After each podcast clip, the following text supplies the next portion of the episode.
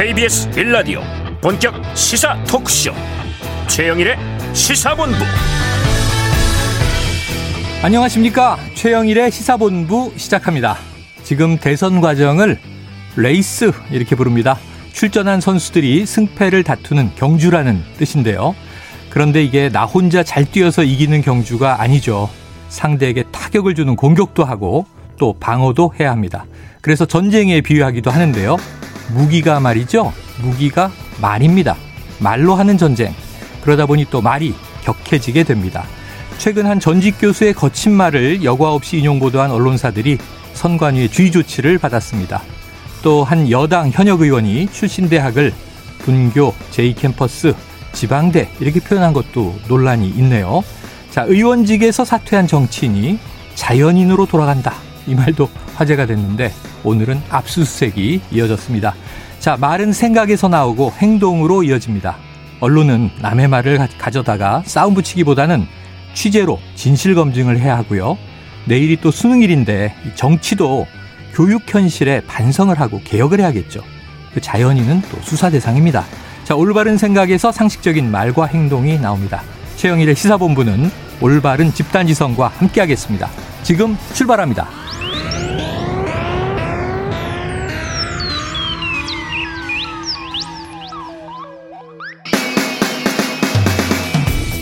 네, 1부에서는요, 오늘의 핵심 뉴스를 한입에 정리해드리는 한입뉴스 코너 기다리고 있고요.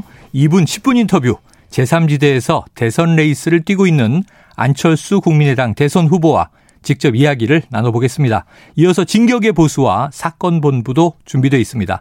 한 입에 쏙 들어가는 뉴스와 찰떡궁합인 디저트송 신청 기다리고 있으니까요. 오늘 뉴스에 어울리는 노래가 있으면 문자 샵 9730으로 자유롭게 보내주시기 바랍니다. 오늘의 디저트송 선정되신 분께는요. 별다방 커피 쿠폰 보내드립니다. 짧은 문자 50원, 긴 문자 100원입니다. 최영일의 시사본부 한입뉴스 네, 오늘의 핵심 뉴스를 한입에 정리해드립니다. 한입뉴스 박정호 오마이뉴스 기자 그리고 오창석 시사평론가 나와 계십니다. 어서 오세요. 안녕하십니까. 자, 이게 당정이 막 마구 충돌하고 있는 것 같습니다. 이 방역 지원금 문제 네. 기재부가 물러서지 않고 있는 거죠. 그렇습니다. 그러니까 민주당에서는 어제 뭐 윤호중 원내대표 말 들어보면 아니 이 7월 추경 당시에 31.5조 네. 추가 세수를 국민에게 돌려드렸는데 음. 그 이후에 19조의 추가 세수가 더 있다. 더 있더라. 이게 확인됐다는 네, 거예요. 네, 계산이 틀렸더라. 그렇습니다. 네. 초과 세수가 50전이 넘는데 음. 기재부에서는 어제 10조가 초과 세수다라고 네. 얘기했거든요. 10조 원대라고 했는데 줄인 거죠. 알고 봤더니 19조 원이었던 거예요. 네네. 그래서 기재부 결국 오후에 입장을 내서 아 봤더니 19조다 네네. 이런 얘기를 했습니다. 숫자는 이제 많다. 그렇습니다. 그러니까 음. 그걸 봤을 때 기재부의 어쨌든 신뢰 금이 간 그런 상황이 됐고요. 네. 민주당에서는 그 점을 지적을 하면서 기재부가 뭔가 의도가 있는 거 아니냐. 어. 아, 이걸 좀 줄여가지고 네. 뭐 돈을 못 쓰게 하려는 의도가 있는 거 아니냐. 네. 그래서 국정조사에서 의도가 있다면 네. 밝혀내야 된다. 아이고. 또 홍남기 부총리가 대국민 사과해야 된다. 이런 얘기까지 했어요. 네. 그랬는데 기재부가 사실 이 여당과 이렇게 공개적으로 붙거나 이렇게 되면 음. 한쪽이 특히 뭐 정부 쪽이 네. 조금 수그러드는 모습 보이는데 예, 예. 그냥 맞서고 있습니다. 어. 어 그냥 우리는 어, 지금 국가 재정법에 정한 대로 이 돈을 쓸 거고 어. 이걸로 허투루 쓸 수가 없다 이런 취지를 내세우면서 계속 음. 맞서고 있어요. 버티고 있어요. 네. 이런 상황으로 지금 펼쳐지고 있고 국민들이 볼 때는 아니 정부 여당이 한 배를 타고 있는데 네. 왜 이렇게 싸우지? 음. 이런 생각을 좀 하면서 지켜보고 있는 거죠. 자 그러다 보니까 이게 윤호중 원내대표도 그렇고 이게 여당에서 나오는 기재부에 대한 공세가 야당 아니냐 이런 모피아도 막 나오고 그러더라고요. 네. 야 지금 이 오평론가님 네. 이거 어느 쪽이 더 옳은 거예요? 글쎄요, 일단은 이 초과 세수분을 어떻게 쓸 것인가에 대해서 국민들과 네. 논의하는 건 정치권의 역할입니다. 그렇죠. 네, 정치권의 역할인 음. 것이고 다만 초과 세 수분이 어느 정도 나왔는지 정확히 집계하는 건 기재부 역할입니다. 네. 음, 그러니까 그렇죠. 기재부가 음. 계산을 잘못한 거는 인정해야 되는 것이죠. 음, 잘못한 거고. 네, 잘못한 거고 이 초과 세 수분을 그러면 이제 있으니 충분히 있으니 또는 생각했던 것보다 훨씬 더 많아졌으니 음. 어떻게 쓸 것인지에 대해서 정치권이 결정하면 될 것 같고 네. 이 부분에 대해서 기재부가 한 번 계산에 실수했는데 음. 안 된다 안 된다라고 얘기하는 건 어떻게 신뢰할 수 있느냐 라고 또 흔히 말하는 더불어민주당의 공격의 용도가 또 생겼어요. 네. 이 계산도 잘못했는데 이거 쓰고 나서 아무 문제가 없다는 계산은 어떻게 기재부가 잘할 수 있을 거라 믿냐라고 음. 얘기할 수가 있는 상황이거든요. 음. 그렇게 본다면은 이재명 후보 입장 또는 더불어민주당 입장에서는 조금 더 기재부를 향해서 공세적으로 사실은 이제 음. 당정청 간 같이 가는 경우가 많은데 각을 세우고 공세하고 수세하는 게 조금 이상하긴 네. 합니다만 네. 어쨌든 상황상 그렇게 되어 있으니 그렇게 얘기할 수 있는 상황이 됐다라고 네. 볼 수가 있습니다. 근데 사실 민주당 음. 입장에서는 쉽지만은 않습니다 상황이. 네. 그러니까 청와대가 이 당과 정부가 뭔가 갈등이 있으면 조정하는 역할을 그동안 해왔거든요. 그렇죠. 그런데 청와대 쪽 기류를 보면은 아니 이건 국회에서 논의해야 되는 거다. 음. 여야가 논의한 다음에 그 다음에 뭐 청와대가 입장을 내놓든지 하는 합의를 거지. 해서. 합의를 해라 이런 얘기예요. 네. 근데 지금 상황을 보면 어, 국민의힘에서 뭐 19조를 방 역지원금, 지역화폐, 손실보상 여기에 쓰겠다라고 합의할 것 같지는 않거든요. 음. 결국에는 민주당이 이걸 돌파를 해야 되는데 음. 돌파를 할수 있을지 네네. 그 부분 그러니까 민주당이 좀 실력이 좀 달려 있다라고 볼 수가 있겠고요.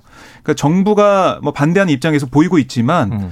이재명 후보를 비롯한 민주당에서는 지금 민심이 약간 좀 흔들리고 있고 음. 민주당 쪽에 안 좋은 상황을 보면 이게 뭐 여러 가지 요인이 있겠지만 그 중에 네. 하나가 바로 어, 이 홍남기의 벽을 못 넘었던 부분들. 예. 그러니까 국민들이 간절하고 절실한 그런 보상 부분에 대해서 음. 국가가 곳간만 지키려는 그런 모습을 보였기 때문에 음. 이런 반발이 있었다고 보는 거예요. 예. 그래서 이재명 후보가 지금 대선 후보가 돼서 이렇게 나와 있는 상황에서도 음. 예전과 똑같은 모습을 보여준다?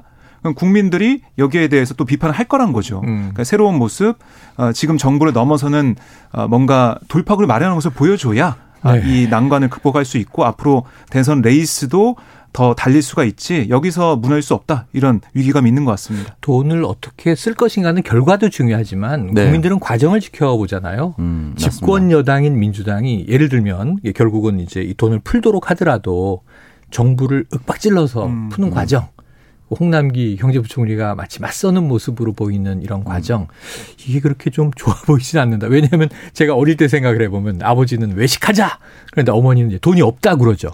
항상 비자금이 있죠. 돈이 있는데 없다 그래요. 엄마는 구조를 숨긴 거야 지금. 네. 의도했는지 아닌지 모르지만 음, 음. 자 그래가지고 이제 지켜보는 아이들은 음. 외식도 가고 싶고 그렇죠. 그런데 엄마 아빠가 싸우는 건 싫어요. 네. 분위기가 좋게 가야지 뭐 얼굴 찌푸리고 가서 고기 먹은들 소화가 되겠습니까? 이게 각 당의 여야 지지자별로 또 반응이 좀 다른데 네.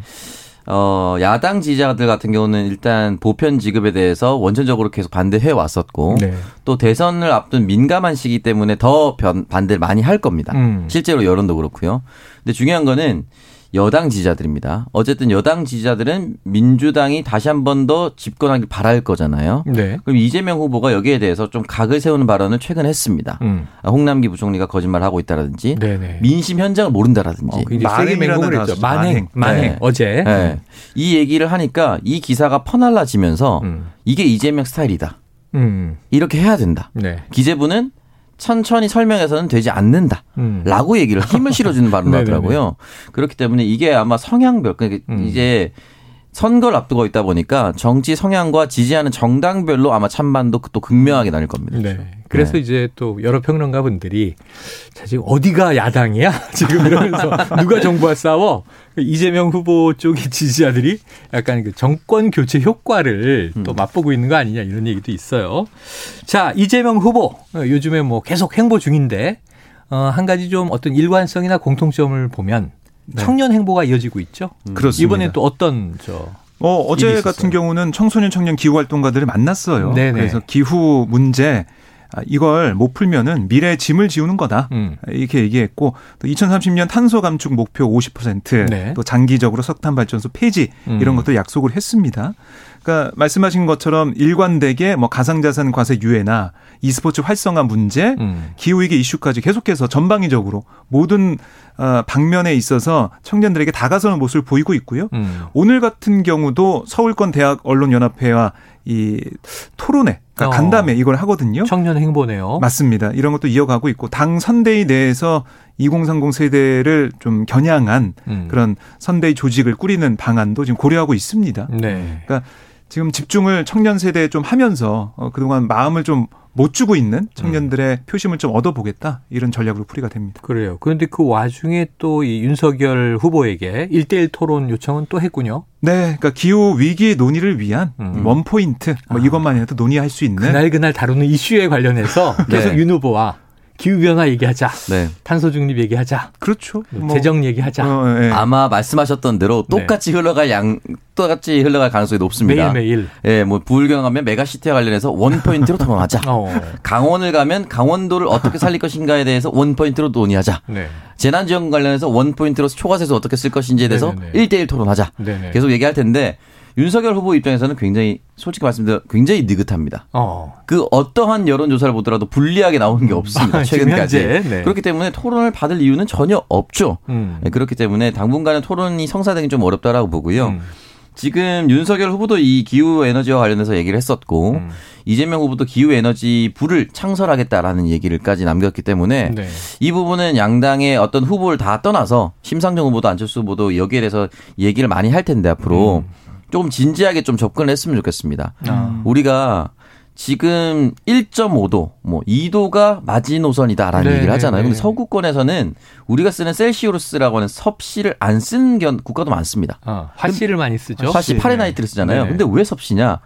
화레나이트를 쓰면은 이제 33점 몇 도가 돼요. 네, 다르죠, 이게. 이게 그러면은 33점 몇 도만 없어지면은 사라집니다. 뭐 지구는 끝납니다. 이게 안 먹혀요. 너무 많이 남은 것처럼 보여요. 음, 음. 2도 정도 하니까 정말 어, 급박하게 남은 것처럼 느껴지거든요. 숫자가 더 바툰 섭씨가 음. 좋다. 네, 그렇게 얘기를 하고 있는데 그러려면 할 수 해야 될 것들이 너무 많습니다. 음. 사실 우리가 당장 쳐다보는 전기 자동차, 뭐 수소 자동차 이것뿐만이 아니라 우리가 만드는 시멘트 음. 그리고 자원을 채취하는 때의 과정 건물을 지을 때의 과정이 훨씬 더 많은 이산화탄소를 배출합니다. 네. 그렇기 때문에 이 부분에 대해서는 정말 전 세계적으로 논의를 해야 되고 음. 대한민국도 선진국 반열에 올랐었고 뭐 탄소세도 내야 되는 상황이기 때문에 어. 자칫 잘못하면은 자동차 판매량보다 탄소세를 내야 되는 금액이 더 커질 수도 있거든요. 네, 네. 실제 이 위기에 놓여져 있기 때문에 아주 진지하게 고민해야 되고 하나 더는 음. 전기 자동차를 만약에 대폭 도입한다.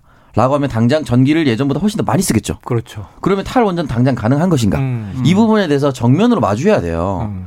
진보 진영은 탈원전을 그동안 아주 꾸준히 얘기했지만 탈원전을 대체할 만한 대체 에너지가 아직 그 효율성이 확보되지 않았습니다. 네. 그러면 솔직하게 얘기를 해야 되거든요. 그렇기 때문에 보수는 굉장히 쉽죠. 네. 탈원전 네. 백지화만 얘기하면 야, 되니까. 지금 이게 청취자분들이 야 이게 오평님 한국의 그레타 툰베리 같아요. 자, 뗏목 타고 한번 태평양을 건넙니까? 에, 그레타 툰베라보다 한 20살이 많아서. 아, 네네. 소녀, 이게 또 소년이라고 하기에는. 아, 연배가. 아, 그래도 청년이잖아요. 네, 몸무게 비쌀 것 같습니다. 아, 네. 그래요. 몸무게는 같다. 아, 특이한 비교가 나왔네요. 네. 자, 이제 이런 와중에 지금 지난주 이 이준석 대표가 이 자리에 와서 한 이야기가 본인 음. 개인차는 전기차다. 맞습니다. 그런데 음. 지방 한번 가려면 부산 음. 갔다 오려면 너무 이 충전소를 많이 네. 거쳐야 돼서 고속도로에선 전기가 막 쭉쭉 달라봐요. 그래서 결국 이제 관용차를 음. 어, 선거 기간 동안 탄다 얘기를 음. 하더군요. 네. 아직까지 참 우리가 개선해야 될 대목이 많은데 기후 변화는 계절마다 우리가 체감을 하는 것 같습니다. 네. 또올 겨울 날씨는 어떨지 걱정이 되고 있어요. 네. 자 어쨌든 이런 저런 문제 청년 행보를 하는 이재명 후보 하지만 아까 말씀하셨지만 윤석열 후보는 부자 몸조심이죠. 네. 네 굳이 토론에 응해서 실점할 이유가 없잖아요. 음. 실점의 기회를 또 만들 이유가 없잖아요. 네. 그런데 이제 이재명 위기론이 이제 민주당 내에서 나오면서 메머드급 선대위가 뭐 도움은 음. 못 주고 짐이다. 음. 또는 왜 이렇게 기민하지 못하냐 질타도 음. 받았고요. 그러다 보니까 이제 구원 등판론이 나오는데 우리가 이렇게 알고 있는 선수들의 이름이 또 나오고 있어요. 네. 그러니까 오늘 이재명 후보가 오후에 아, 정세균 전 국무총리 또 네. 이해찬 전 대표 등 그러니까 당의 원로들과 음. 차담을 할 예정이에요. 네.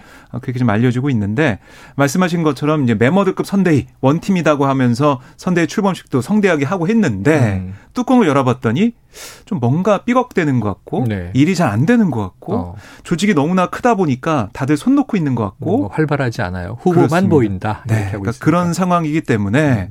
이런 지지율도 정체가 되어 있는 상황, 격차가 오히려 더 벌어지고 있는 추 이가 나오고 있고 네. 또 선대위를 어떻게 운영해야 될지, 음. 선대위 코어를 어떻게 만들어야 될지 음. 이런 여러 가지 것들을 경험이 있고 경륜이 네. 있는 그런 원로들한테 들어보겠다. 특히 이해찬 전 대표 같은 경우는 사실 지금 국민의힘에 등장할 것으로 강력하게 예상이 음. 되고 있는 김종인 전 비대위원장과 맞선 적도 있고. 아유, 오랜 맞수죠. 네. 음. 80년대 선거부터. 88년도에 네. 막 관악에서 네. 시작으로 예, 국회의원 선거 붙은 음. 다음에 어떻게 보면 악연이면 악연이라 볼 수 있는 네. 그런 상황 좀 이어오고 이어오고 있는데 대항마로서 음. 또 부각이 되고 있기 때문에 오늘 어떤 얘기를 할지 어떤 조언을 할지 좀 관심이 집중되고 있습니다. 네, 좋아요. 어떤 또 새로운 메시지가 나오는지 볼 텐데 지금 양정철 전 민주연구원장 음. 등판론도 나오는데 오평론가님 이유가 있습니까? 일단 기본적으로 당내에서 화합이 잘 안 되고 있다 음. 또는 음. 이재명 후보로 선출이 됐음에도 불구하고 음. 캠프와 다른 캠프 또는 캠프에 참여하지 않았었던 그냥 민주당 의원들과 융합이 잘 안 되고 있다. 뭉치질 못하고 있다. 네, 그래서 사실은 지난 총선을 되돌아보면은 그 당시에 양정철 민주연구원장이 흔히 말하는 180석 규모 정도를 출범시킬 때 아주 큰 역할을 했다. 네. 그렇다면 그 당시에 공천을 받고 음. 또는 공천하는 과정 또는 전략을 짜는 과정에서 지금 현역 의원들이 도움을 많이 받았을 가능성이 높습니다. 네네. 그러면 마음의 빚이 있을 수도 있고요. 음. 실제로 양정철 원장이 아니었으면 내가 당선 못 됐을 거다. 내가 음. 공천 못 받았을 거라고 생각하는 의원들도 있을 겁니다. 네. 그런 사람들의 마음까지 융화시킬 수 있는 사람이기 때문에 음. 다시 이름이 거론될 수밖에 없는 것이고요. 네. 이해찬 대표 같은 경우는 민주당의 큰 어른이기 때문에 네. 또 거기에 대해서 또 큰 의미가 있고 문재인 대통령과 함께 어떻게 보면 친문 이전에 친노부터 걸어왔던 사람입니다. 아, 그렇죠. 고무총리였잖아요. 네, 네, 그렇기 때문에 여러 민주당 역사를 다 꿰뚫고 있기 때문에 또 거기에서도 또 가져오는 또 화합 그런 것들이 있기 때문에 음. 이두 사람의 이름이 계속 올라올 것 같고 아마 제 생각에는 이해찬 대표 정도까지는 아주 조만간에 빠른 결단으로 합류하지 않을까라는 생각이 듭니다. 합류하지 음. 않을까. 네. 합류한다? 박 기자님? 네, 저도 합류를 할 것 같습니다. 네, 이해찬 전 대표와 네. 양정철 전 원장도 양정철 전 원장 모르겠고 모르겠어요. 어, 이해찬 어. 전 대표는 오지 않을까. 왜냐하면 네. 김종인 전 위원장과 좀 맞설 수 있는 그런 예. 중량감 있는 인사가 필요하거든요. 음. 어, 32년 동안 뭐 2년 악연을 맺은 네. 88년도부터 사실은 지난 2016년 총선 때는 음. 공천을 못 받았어요 이해찬 네. 전 대표가. 아, 그렇죠. 그때 김종인 비대위원장이 민주당에 있었지 않습니까? 네네. 못 받고 나중에 무소속으로 당선돼서 들어왔는데 그렇죠. 그런 일도 있었고 또 지난 야, 총선 그 때는 맞붙었고 그때 이해찬 전 대표가 네. 민주당의 홍준표였네요, 그죠? 그때는 굉장히 굴욕을 당했죠. 아, 그렇죠. 예. 네. 그때 예, 뭐 이른바 뭐 친노의 좌장부터 해서 친노 인사들이 공천 음. 못 받는 그런 일들이 있었는데 네. 그런 것부터 해서 많이 회자가 되고 있는 상황에서 이 뭔가 매치업이 좀 만들어지는 그런 네네. 모습이 되지 않을까. 이해찬 전 대표에서 오지 않을까 생각이 아, 듭니다. 32년의 선거 역사를 얘기하니까 오평론가님은 그때 계셨어요? 언제요? 32년 전에. 88년 36세기 때문에 네. 있긴 있었죠. 아, 있긴 있었네. 88 올림픽 때 4, 5살. 네, 그렇습니다. 지금은 이제 평론가가 돼서 훌륭한 청년으로 활동하고 있죠. 네, 자, 12시 38분 막 넘었는데요. 교통 상황 좀 알아보고 오겠습니다. 교통정보센터에 김한나 리포터 나와주세요. 네, 사고 소식이 잇따르고 있습니다. 먼저 경부고속도로 서울 쪽으로는 달래내 부근에서 2차로에서 사고가 났습니다. 1, 2, 3차로가 다 막혀 있는 상황이고요. 금토분기점 부근에서 정체되고 있습니다. 이후로도 양재에서 반포나들목까지 속도 내기 어렵고요. 반대 부산 쪽으로는 옥천 1터널 부근에서 작업을 하고 있는데 이 여파 때문에 목천나들목부터 금강나들목까지 5km 정체되고 있습니다. 이전에도 서울 요금소 부근에서 수원 나들목까지 8km 사이에 차가 차가 많고요. 제2경인 고속도로 성남 방면으로는 문학 나들목에서 비탈면 보수 작업을 하고 있어서 인천 시점부터 문학 나들목까지 5km 구간 꽉 막히고 있습니다. 계속해서 서울 시내입니다. 강변북로 구리방면 가양대교에서 월드컵 대교 쪽으로 추돌 사고가 났습니다. 5차로가 막혀 있어서 차선 변경 잘 하셔야겠고요. 내부순환도로 성산 쪽으로는 정릉 터널과 램프 사이에서 작업 때문에 부근으로 서행하고 있습니다. 또 북부간선도로 종암분기점 방면으로도 묵동에서 원릉분기점 쪽으로 2차로를 막고 작업을 하고 있어서 정체가 심합니다. 목적지까지 안전운전하시기 바랍니다. KBS 교통정보센터였습니다.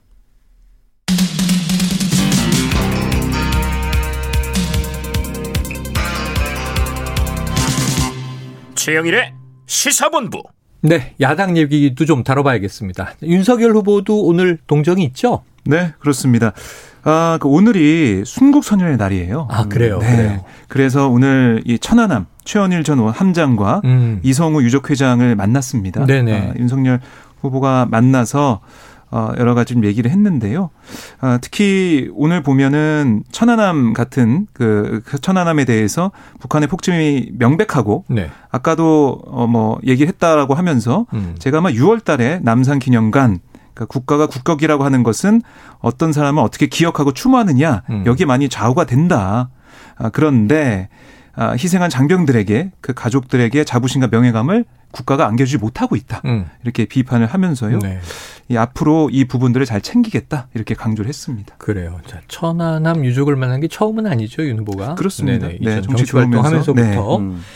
많이 챙기고 만나고 했는데 순국 선열의 날이었다. 오늘 우리가 또 그걸 잘 몰랐네요. 자, 그런데 지금 이번 주에 윤석열 후보의 큰 숙제는 과연 풀릴 것이냐 안 풀릴 것이냐. 선대위 구성이에요. 이 이준석 대표도 좀 빠르게 될 것이다. 음. 또한 20일까지는 될 것이다. 음. 또 여러 가지 얘기가 있고 오늘 이준석 대표와 만나잖아요. 네. 인선 구성안을 마무리 짓겠다. 예, 그렇게 음. 좀 보여져요. 네. 그러니까 물론 윤석열 후보가 오늘도 뭐 김종인 위원장과 만나냐 뭐 이런 음. 여러 가지 선대위 관련된 얘기에 대해서 아니 뭐 과정이 어떻거나 경위가 어떻거나 뭐 그런 여러 가지 얘기 나오고 있는데 믿지 말라. 아. 결과 나온 다음에 음. 보면은 객관적으로 판단할 수 있다. 네. 판단하면 된다. 이렇게 얘기를 했어요. 네네. 그러니까 지금 나오는 얘기를 믿지 말고 결과를 보고 음. 얘기를 하자 이런 건데 어쨌든 오늘 정도에 이준석 대표는 만나서 음. 어, 인선안에 대해서 최종적으로 합의를 하고 예. 그다음에 그 안을 가지고 김종인 위원장을 찾아갈 거다. 네네. 이 정도까지는 지금 기자들이 취재한 바로는 거의 맞는 사실로 음. 보여지거든요. 결국에는 어, 정리가 어떻게든 될 것 같고 김종인 전 위원장의 원톱 어, 이 인선은 거의 확실시해졌다. 네. 여러 인사들이 얘기를 좀 하고 있어요. 그래요. 네. 원톱 인선은 확실시 됐다. 언제 이게 오케이가 돼서 완전히 세상에 음. 공개가 될지는 예, 예. 아직까지는 미지수입니다. 그럼 이제 이 원톱은 확실해도 그 아래 뭐 이제 본부장은 지금 없다고 하는데 네. 여러 역할의 이제 위원장들과 또 실무진들이 있을 테니까 그 인선이 원톱을 맡는 김종인 전 위원장의 생각에 맞아야 할 것이다. 그렇습니다. 이렇게 추정이 되겠네요. 그러니까 이 음. 김종인 위원장한테 사실상은 뭐 보고를 한다고 해야 되나요? 그런 셈이죠. 어, 그러니까 서열 구도가 딱 짜여진 것 같아요. 명확하게 나오는 거죠. 후보가 네. 결정하는 게 아니고. 네. 야, 네. 왜냐하면은 윤석열 후보 입장에서는 모셔와야 되니까 김종인 전 위원장을 네. 모셔오기 위해서는 김종인 전 위원장이 허수아비가 되면 안 되니까 네. 허수아비가 안 되려면은 선대위 구성이 어떻게 되는지 네. 보여줘야 되니까 그러니까 이렇게 결재를 좀 받아야 아, 이게 완벽하게 완성이 되지 않을까 생각이 음, 듭니다. 음, 그러면서도 또 이제 최고위 나가지 않던 아침엔 조찬에 이용호 음. 무소속 의원도 네. 만났고 네. 어제 보니까 나경원 전 의원 만났더라고요. 음, 합류하나요? 그렇습니다. 네, 나경원 뭐전 의원 같은 경우는 공동선대위원장으로 들어올 것 같다라고 네. 좀 알려지고 있어요. 음, 중진 의원이죠. 그렇습니다. 윤석열 후보가 먼저 요청을 해가지고요. 나경원 전 의원이 어, 어제 이제 당사로 와서 만났는데 음. 뭐 어떻게든 돕겠다라고 했으니까요. 네. 아마 인선에 들어가는 걸로 확실시 되고 있고 또 어제 아침에는 원희룡 전, 지사. 전 지사를 전 만났습니다. 네네. 그래서 만나가지고 뭐 합류를 요청했다고 들려지고 있고 음. 아마 공동선대 위원장이 되지 않을까 싶어요. 네. 근데 원희룡 전 지사가 한 말에 말 중에서 귀에 들어오는 게 예. 홍준표, 유승민 네. 어, 두 사람 빨리 음. 모셔와야 된다. 그런 얘기를 아, 했습니다. 네. 근데 홍준표 의원은 올 생각이 없어 보이고 음. 유승민 전 의원도 거의 지금 잠적한 상태거든요. 아, 그래요. 이, 이 부분을 좀 어떻게 풀 잘. 것이냐. 음. 어, 승복한다고는 다 했지만은 그이 음. 전당대 날에 근데 그 이후의 행보를 보면 오히려 민주당보다 더 못한 거 아니냐 이런 네. 지적도 나오고 있습니다. 이게 원희룡 음. 후보 같은 경우는 조금 몸이 다를 수 있어요. 왜냐하면 네네. 애초에 윤석열 후보를 돕고 네네. 다음 당 대표나 아니면 음. 다음 종, 로 출마 선언을 미리 확약 받아놓고 사실상 팀으로 움직인 거 아니냐 이런 비판을 네네. 예비 경선 때부터 받았거든요. 음. 그래서 윤석열 후보가 같이 합시다 했는데 바로 나가 있었거든요. 이거 어 나 혼자 너무 빨리 나왔나? 네. 이런 생각을 좀 할 수가 있습니다. 그렇기 때문에 다른 후보 경쟁했던 후보도 같이 하자. 네. 계속 얘기하는 거죠. 나만 이렇게 얘기하는 거냐? 어, 나 미리 준비한 거 절대 아닌데 네. 당을 위해서 얘기하는 거야. 이렇게 얘기, 뉘앙스를 풍기고 있거든요. 네, 그런 의미가 있고 나경원 전 의원 같은 경우는 정치를 아마 계속 해야 되기 때문에 음. 만약에 국민의힘은 지금 정권 교체를 한다고 가정하고 있을 거 아닙니까? 네. 그러면은 내년 서울시장 후보 교체는 없을 거예요. 음. 그렇죠? 그러면 나경원 후보는 어딘가에 공천을 받고 새로운 도전을 하거나 다른 걸 열어놔야 됩니다. 음. 하다못해 본인 스스로도 당 대표를 열어둘 수도 있는 것이고요. 네. 그렇기 때문에 합류를 해야만 다른 다음 스텝을 준비할 수 있어서 그렇죠. 본인 스스로도 이번 선대위에 반드시 합류하고 싶어 할 겁니다. 네. 대선에 기여해야 또 자신의 음. 정치적인 맞습니다. 행보가 열린다. 자, 그런데 이제 오창석 평론가 뭐 시사본부에서는 이 친윤 평론가로 활동하고 계시지만 예, 하지만 이제 민주당 내부 사정을 워낙 잘 아시잖아요. 네네. 이름을 하나 들었는데 음. 김한길 전 민주당 대표. 네. 자, 이번 선거에 이름이 나, 나와서 아, 그러면 이제 이 민주당 지금 내부 사정이 복잡하니까 음. 이제 뭔가 전직 대표로 음. 그 역할을 하는구나 그랬더니 윤석열 선대위 합류 이야기가 나왔어요. 네. 팩트인가요? 일단은 영입 추진 중이다라고 권영세 의원이 얘기를 했기 때문에 권영세 의원이 김한길 전 대표의 영입을 네. 윤 캠프가 추진 중이다. 네. 오. 그러니까 이게 김한길 대표의 마지막 커리어가 언젠가 찾아보면은 민주당의 전신인 새정치민주연합의 공동 대표. 가 음. 가장 큰 직함이었습니다. 네네. 그 당시 공동 대표는 안철수 현 국민의당 대표였고요. 네, 그렇죠, 그렇죠. 네, 그렇게 그랬었는데 이른바 again 한 한광옥이다. 2020 음. 2012년에 박근혜 캠프에 아, 예, 네. 박근혜 캠프에 이른바 호남 표심 네. 또는 영호남의 화합을 위해서 호남 인사를 의도적으로 끌어왔었거든요. 어. 지금도 무소속 이용호 의원을 만났던 것도 그렇고 네네. 박주선 전 의원을 만난 네네, 것. 네네, 이미 동교 동계 일부가 네. 음. 합류하지 않았습니까? 김동철 전 의원. 음. 김동철 의원 같은 경우는 2020년 플랜카드를 보면은 반드시 당선돼서 이낙연과 함께 민주당 정권을 재창출하겠습니다. 이런 플랜카드를 붙여놓고 네. 활동했었던 사람이란 음. 말이죠. 근데 여기에 더해서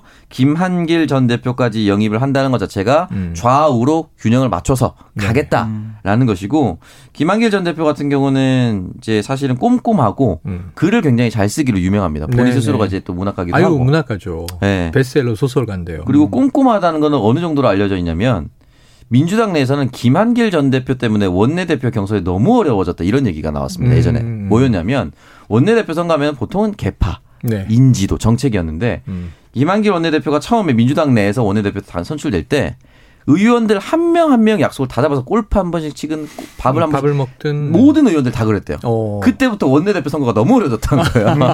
네. 네. 그 정도로 꼼꼼한데 아마 음. 도움이 어느 정도는 될 것 같은데 어. 민주당의 반대로 타격이 될 것인가? 어. 민주당의 타격은 안 될 것 같습니다. 아 윤석열 네. 후보에겐 도움이 되는데 음. 또 의외로 네. 이재명 후보에게 타격이 되진 않는다. 왜냐하면 민주당 내에 음. 김한길 전 대표를 좋아하거나 네. 여전히 지지하는 세력이나 의원들이 없습니다. 정말요? 음. 네, 저는 거의 없다고 보면 왜냐면 결정적으로 아까 제가 양정철 원장 얘기를 들었는데 뭔가 마음의 빚이 있어야 되거든요. 네, 네. 그러니까 김한길 전 대표 같은 경우는 너무 멀어진 사람이에요. 네, 오래됐죠. 그러니까 2016년부터 이미 안철수 대표가 공동 대표였다가 국민의당을 쪼개서 나갔잖아요. 음. 그럼 적어도 김한길 전 대표와 인맥이 네. 있는 사람은 2016년부터 2021년까지 약 5년간 아예 공백 상태입니다. 네. 그렇기 때문에 교류점이 없기 때문에 큰 타격이 없고 이 부분이 결정적으로 국민들에게 어떤 영향을 미치느냐 예. 이게 중요한 건데 호남 표심을 찾아올 수 있는 표현을 쓴다면 도움이 되고요. 어. 아니면 음. 큰 도움은 안 될 수도 있습니다. 민주당 내부 음. 사정을 잘 아는 이제 오 평론가의 이제 분석을 들어봤고요. 제가 볼 때는 네. 이게 김종인 전 위원장이 과연 좋아할까? 김한길 음. 전 대표를 국민통합위원회에 모셔서 함께하는 걸, 음. 좋아할까 네. 그런 생각이 들고 이게 후보 직속 위원회거든요. 음. 오히려 김종인 전 위원장이 볼 때는 뭐 그, 그동안 얘기해왔던 뭐 하이에나 뭐 이런 여러 네네. 비유에 등장했던 네. 그런 걸로 좀 보지 않을까 그런 생각이 들어요 저는 김종인 전 위원장 별로 기분이 안 좋을 것 같다. 아, 굉장히 부정적이신데요. 네. 네. 친윤 평론가를 어. 만나서 아, 제가 네. 또한 예, 말씀 드려봤습니다. 김종인 이제 위원장의 입장에서는 네 입장에서는 않은 아직 오지도 않았는데 하이에나라고 그러게 말이에요. 하이에나 뭐 파리떼 자리사냥꾼 뭐 네. 여러 가지 좀 거친 말들이 나왔었습니다. 한번 이 김한길 영입설이니까 네. 한번 지켜보죠. 네. 오늘 오후에 뭔가 윤곽이 나오면 이런저런 또 인물들에 대한 평가가 있겠죠. 자, 이 오늘 좀 이 큰 뉴스가 이거였어요. 어제 권오수 이 도이치모터스 대표죠. 네. 구속영장 실질심사를 음. 받았는데 밤사이에 보니까 구속영장이 발부가 됐습니다. 그러니까 그렇습니다. 바로 이제 그렇다면은 윤석열 후보의 배우자 김건희 씨가 이제 여기다가 돈을 투자한 걸로 돼 있는데 네. 이 수사 가능성 급물살 타나 이런 이제 관측 보도들이 나오기 시작했어요. 네. 박 기자님 어떤 정황입니까? 그러니까 이게 자본시장법 위반 혐의거든요. 네네. 그러니까 이 주가 조작을 한 혐의로 검찰이 영장을 청구를 했고 음. 발부 사유는 증거를 인멸한 염려가 있다. 이걸로 발부가 됐습니다. 네.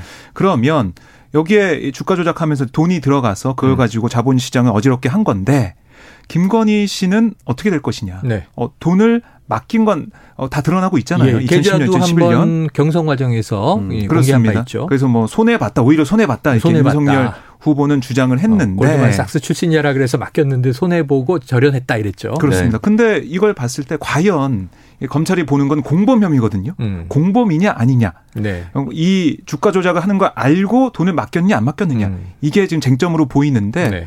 검찰이 이걸 밝히기 위해서는 김건희 씨의 당연히 진술을 들어야 되지 않겠습니까? 예. 그러니까 소환 조사는 피할 수 없을 거다라는 생각이 들고 음. 소환 조사보다 중요한 건 검찰 입장에서는 혐의를 입증할 수 있느냐 없느냐 그 음. 문제인데 그건 제가 볼 때 검찰의 의지가 아닐까. 아, 검찰의 그런 의지가. 생각이 좀 듭니다. 예. 밝히려고 하면 밝힐 수 있고 음. 밝히기 싫으면. 안 밝혀지나요? 예. 그런 좀 느낌이 들어요. 아, 네. 참. 네. 안타까움이 있네요.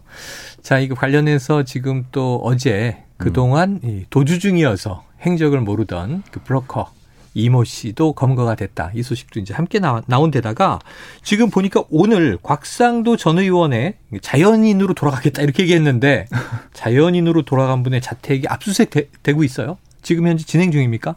네, 지금 진행 음. 중인 걸로 알려지고 있고요. 뭐 이 자연인이 됐으니까 검찰 입장에서는 더 어, 부담 없이 이제는 음. 압수수색 특권이 예, 강제 수사 할 수 있는 그런 상황이 됐죠. 네. 그러니까 이 부분은 50억이 어떻게 해서 들어가게 됐느냐. 음. 이거는 국민들이 볼 때 너무 의심이 가는 의혹이 있는 상황이잖아요. 네. 이건 좀 밝혀야 되는 그런 부분이 되겠고 압수수색 이후에 이제 소환 조사 이게 좀 수순으로 이어질 것으로 보입니다. 아, 그래요. 네. 하나은행 본점도 압수수색 중인데 이건 어떤 또 의도인가요? 그러니까 하나은행 컨소시엄이 음. 만들어지면서 그러니까 화천대유한테 100% 이제 몰아준 거 아니겠습니까? 네. 그 일을 하라고. 음. 그래서 왜 이렇게 됐는지 하나은행은 왜 이런 결정을 했는지 음. 이게 좀 곽상도 의원하고도 또 연결된 부분이 있어요. 네. 그러니까 김만배 씨가 하나은행 컨소시엄이 좀 깨지는 상황이 돼서 곽상도 전 의원한테 SOS를 쳐가지고 어. 하나은행 컨소시엄을 만들게 이게 굳건하게 가게 했다. 그래서 50억을 대가로 줬다 이런 의혹이 불거져 있는데 음. 연결이 돼 있는 부분을 볼 수 있겠습니다. 자, 이게 대장동 수사가 좀 지지부진한 듯해서 네. 특검 가나 그랬는데 검찰이 오늘 갑자기 열의를 하고 있어서 여야 반응을 이제 한번 들어봐야 되겠습니다. 내일 한번 점검해 보도록 하고요. 자, 오평님 뭐 대장동 수사 지금 잘 되고 있는 겁니까? 네, 일단은 뭐 지금까지 나온 거로는 잘 되고 있는데 과연 이제 방금 얘기했었던 곽상도 전 의원의 50억 원을 뇌물로서 입증할 만한 증거가 있을까? 아들의 퇴직금. 네, 퇴직금이 매우 이상하고 네. 매우 이해할 수 없으나 음. 중요한 것은 매우 이상하다고 해서 처벌할 수 있는 건 아니거든요. 그렇죠. 그 결국 이제 네. 이게 대가성이 인정이 돼야만. 맞습니다. 예를 들어서 뭐 문서라든지 하다못해 음. 녹취록이라든지 정황적 증거라도 하나가 나와야 되는데 네. 돈을 많이 받았다는 만 이유로 이제 처벌할 수 없으니 검찰이 음. 그 증거를 얼마나 확보할 수 음. 있을까? 음. 그러니까 결국은 이것 좀 편의를 봐주십시오, 곽상도 의원님 해서 그러면은 편을 봐줄 테니까 나한테 돈 받으면 내가 걸리니 우리 아들에게 취업시켜서 어. 돌려서 받게 해줘라는 이게 나와야 돼요. 그렇죠, 그렇죠. 음. 이게 증거로서 나와야 되거든요. 대가성이 그렇고. 네. 음. 그렇기 때문에 여기까지 자택을 압수수색한다고 해서 자택에 음. 그런 소중한 증거들 검찰이 올 거 뻔히 아는데 네. 지금까지 남겨둘 리는 없잖아요. 만약 그랬다면. 오평님 같으면 어디 두시겠어요? 저요? 네. 마늘밭이죠. 아, 마 늘밭. 네. 땅이 있네 이분은. 이분은 부동산이 있나 봐요. 아니 저는 심지어 밭이었기 때문에 네. 남의 마늘밭에. 아 그러면 그러면 안 돼요. 그러다 이게 잃어버리는 거야. 주인 없는 돈. 비닐에 쌓인 돈이 가끔 뭉터기로 나오잖아요. 아유, 오늘 여기까지 하겠습니다. 두 분 수고 많으셨습니다. 고맙습니다. 네. 자, 오늘 디저트송은요. 0592님의 신청곡인데요. SES의 달리기. 야, 내일이 수능 날인데 그동안 고생한 수험생들 그리고 본격적 대, 대선 레이스를 시작한 주자들에게 들려주고 싶어요. 공정하게 뛰시기를 바랍니다. 자, 0592님 별다방 커피 쿠폰 보내드리고요. 달리기 듣고 와서 저는 입으로 돌아옵니다.